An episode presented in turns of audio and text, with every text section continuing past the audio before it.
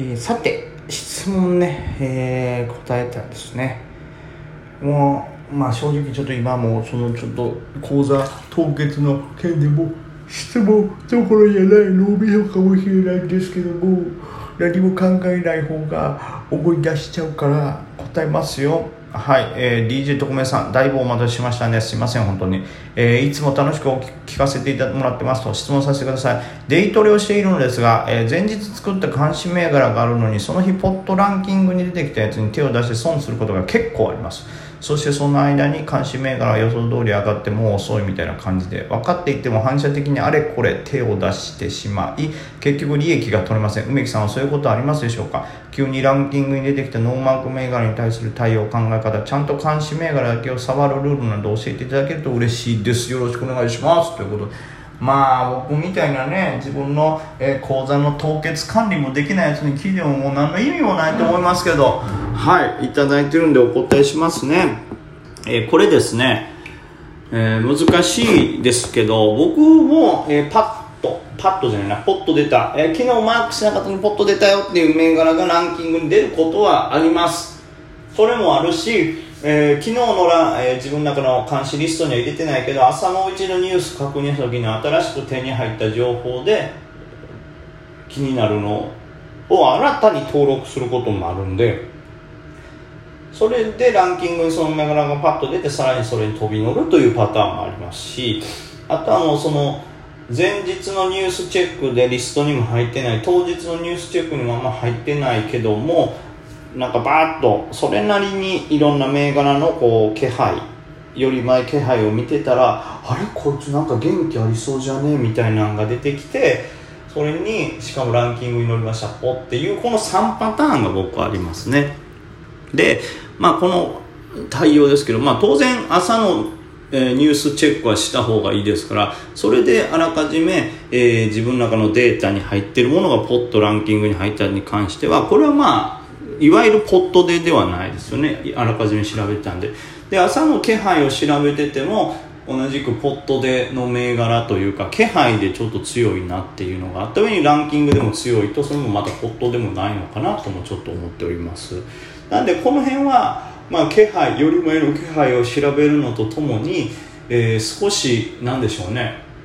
えー、単純にポッとランキングに出たというよりも、まあ、ギリギリ下調べが間に合ってるということなんでこのケースはちょっと除外して考えようかなと思います。でそれ以外にポッとランキングに出てきたやつに手を出して損することがあるかということですけどこれまあ僕も当然損することあるんですけどこれも2パターンあるんですね。朝一のより一つみたいなところでパッと知らんけどとりあえずランキング入ってるから注目度高そうっつってぶっ込むパターンがあればえーえー、材料が途中に場中にバッと出て飛び込んで、えー、それがあんまりやって売り込まれて負けるっていう2パターンがあるんですよね。でまあ朝一の頼一にしてもこの2回目のやつにしても当然僕も引っかかることはありますし損することもあります。で一時期それがやっぱり自分のトータル収支をねすごい阻害してたというかマイナスにさせてたんで、まあ、これは対応しなければならないなと思って変えております。でうんまあ難しいですけど前もねこの例えば材料株に関する対応みたいなんで言いましたけど逆にちゃんとしたやつだけに乗らんとって思って材料を精査してると間に合わずに S 高ってこともありますし単純に入るのが遅れてしまうせいで逆にリスクが高くなったりするんですよね。でまあそこって経験値もあるんで見た瞬間にこれはクソ材料だなとかあこれは結構すごいんじゃない？とか。あでもこれはあのなんか逆にすごそうに見えるけどダメなやつやとかってまあずっと相場に関わってニュースも見て、えー、ある程度のそのなんていうんですかねそういう決算の感じとか流れをとかを読んでると大体ちょっとずつ分かるようになりますし精度も上がりますけどそれはめちゃくちゃ時間がかかります。はい。なので僕はその前に材料系の飛び込みの時に言いましたけどもまあ見てまだまだ間に合うかん？っていうぐらいの時だととりあえずまず一旦買うんですよね。で一旦買ってえー、いた気配見てやばそうならぶん投げますしわって買ってみていた気配は一旦大丈夫かもなって思ったら次そのから必死でツイートを探ったりニュースを探ったりして、え材料の良さを考えます。でどうもこれしっくりこんなダメそうだなって言ったらぶん投げますしいいんじゃないってまた思ってそこから板に戻ってえいいと思ったけどあんまり買い板もないし盛り上がってないな売り板も変わらずで盛り上がってないなって言ったら逃げたりとかね。だからそのやっぱり瞬時瞬時に変わるんで上で使う方が危ないのは危ないんでまあこれもどれぐらい上がってるかに別ですよ。気づいた時すでに遅くてバチクソ上がってたらもうそこから入るのは危険度があるのは当然なんですけどとりあえず発見した時点で飛び込んで一旦見てチェック大丈夫？えニュース見てみる？うんなるほどね。でまた板のチェックに戻るみたいな。板のチェックを挟みながらどんどんニュースの精査をしていってまあ、ちょっと途中でもダメそうやなとか弱いなと思ったら投げるという感じですね、はい。まあ、これならスピードさえちゃんと速ければ、えー、まあ、期待値はあるんじゃないかなと思っておりますこのトレードね。もちろん最初からこれの材料はダメだってやつはスルーしますし可能性あるんじゃないかなっていうやつに絞らないとダメですし当然えー、その材料に対する考え方がどんどん精度上がるごとに成績が上がっていくんで最初のうちはねあんまり成績が出ない可能性ありますけど、まあ、僕はそれに対してはそういう対応ですね。だからまあ極端に言うとランキングもランキングで全部を見続けることできないじゃないですか。まあ分からないけど僕は結構上位しか見てないわけですよ。10位とか15位までとか。だとしたらランキングを見てから材料系にバーンって飛びだ飛ぶともうすでに10位とか15位まで着てるやつってそこそここう、ね、値上がり率も高いですからそれはまあそこから買った危なかったりもするんで材料系土管はあの給湯みたいなんでうまく反応できて間に合いそうなら買ってさっきのこのルーチンの動きをしますけど材料系の場合はすでにランキングの上位までバーンってきた場合は高くなってることも多かったりするんでちょっとさらに警戒心を強く入るにしてもめちゃくちゃちょっとロット減らしたりみたいなことしますね。でもう一つはその朝一飛び込んでっていうパターンですけどこれも同じですね。とりあえず朝一ランキング入ったら僕は飛び込んじゃうんですよね。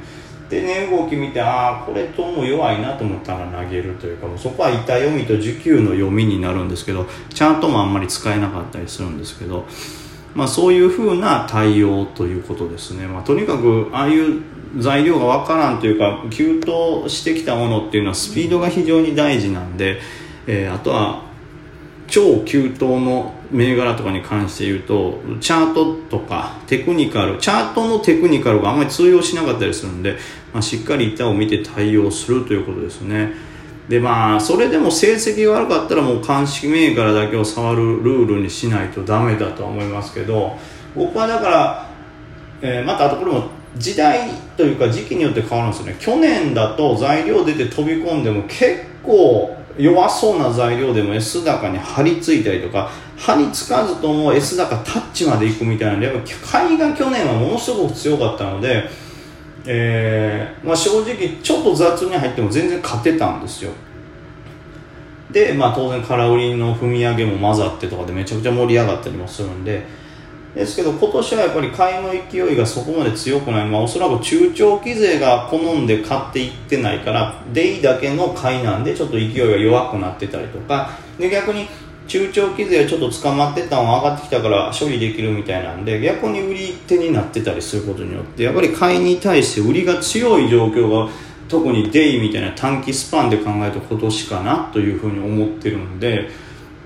そうなってくると去年いくらその手法でえ利益上げれたといっても今年はもうそれは使える手法ではないというかリスクの高かったり期待値の低い手法になっちゃうんでそこはまあそのやっぱり調子が悪いなっていう時点で、えー、トレードのスタイルやっぱ変えないといかんだよなという思いますね。この